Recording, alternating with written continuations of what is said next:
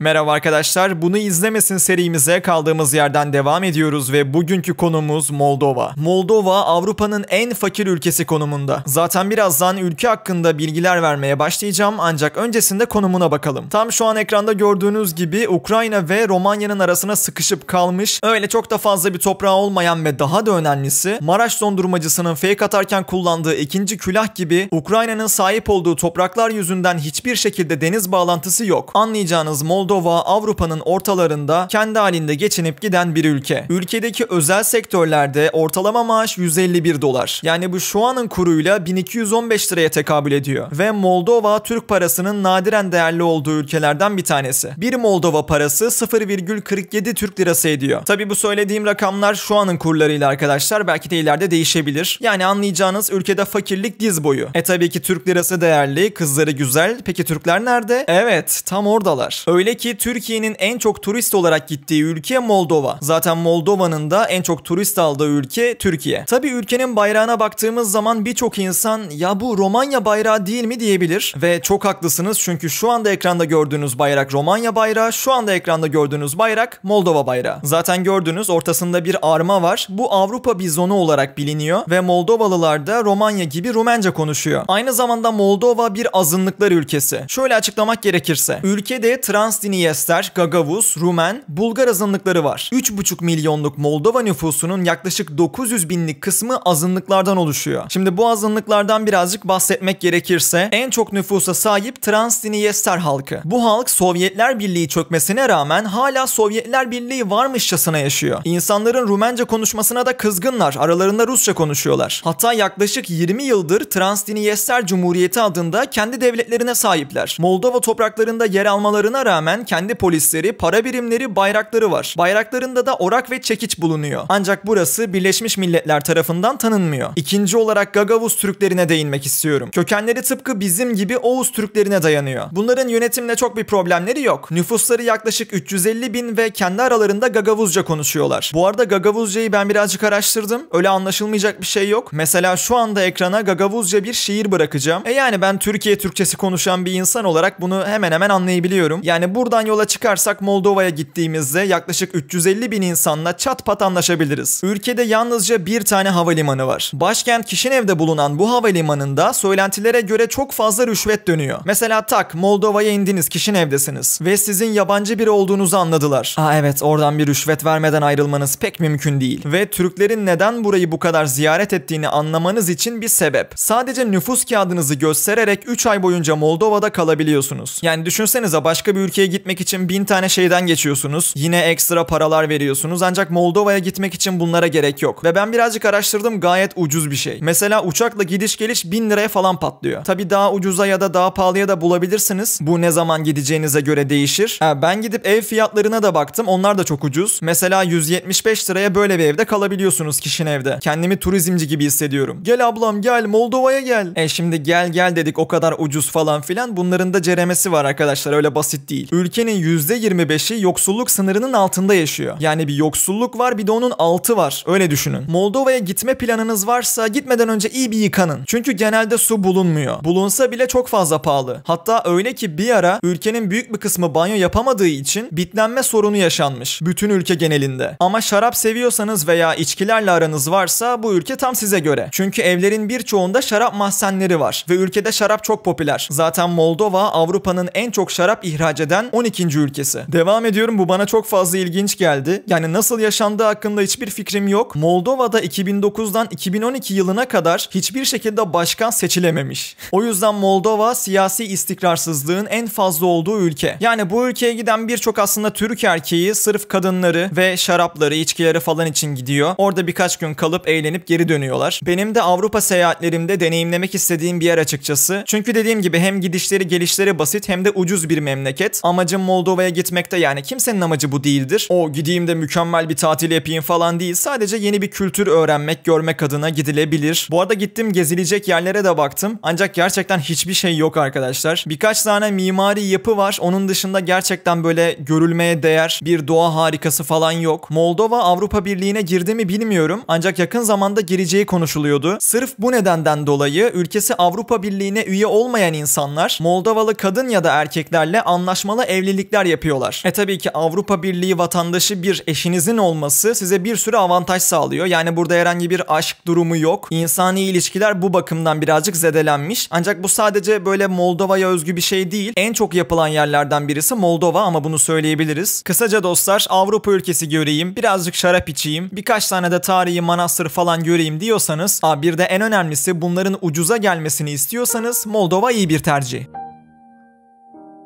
Lloyd Charge X92 Premium üyemiz, Nottingman Melikşah Yıldız, Akames Deniz Cavlak, Ada Özcan Ali Doran, Baturalp Kocabal Ali Temür, Acayip Stars, Red Hot Like a Diamond, Ra, İnad Loka ve Burhan Efe Durmuş. Bir de PH, bir de Borel Üner. Evet bitti. Destekleyen herkese teşekkürler. Yarın görüşmek üzere. Hoşçakalın.